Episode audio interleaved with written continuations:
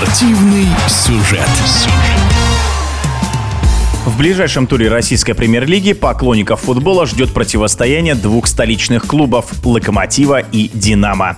Разница между командами мала – всего два очка, однако «Лока» стоит выше в турнирной таблице. К тому же подопечные Михаила Галактионова не проигрывают четыре матча к ряду. Кто в данном противостоянии выглядит фаворитом, рассуждает известный российский агент Дмитрий Селюк.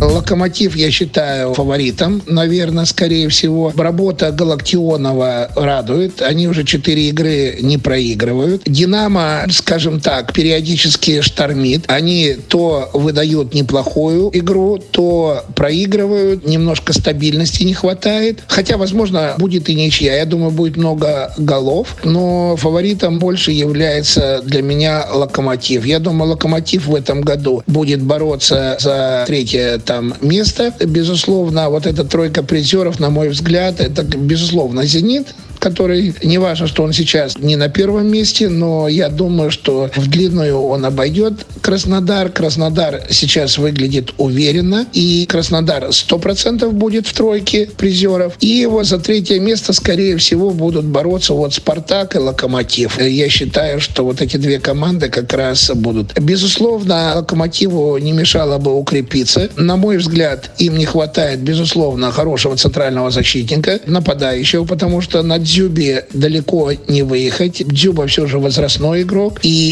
им для того, чтобы бороться за высокие места, нужен футболист, который, ну, скажем так, помоложе. Ну, например, допустим, такой вот, как Канате. И центральный полузащитник, который такой разгоняет атаки, я думаю, тоже бы не помешал Локомотиву. То есть вот такая центральная ось, если Локомотив ее грамотно укрепит, я думаю, что Локомотив может бороться за любые места места. Посмотрим вот этот матч, безусловно, московских команд. Он будет интересен. Мой прогноз обе забьют. Но, в принципе, фаворитом чуть-чуть больше является «Локомотив». Это было мнение известного российского агента Дмитрия Селюка. Спортивный сюжет.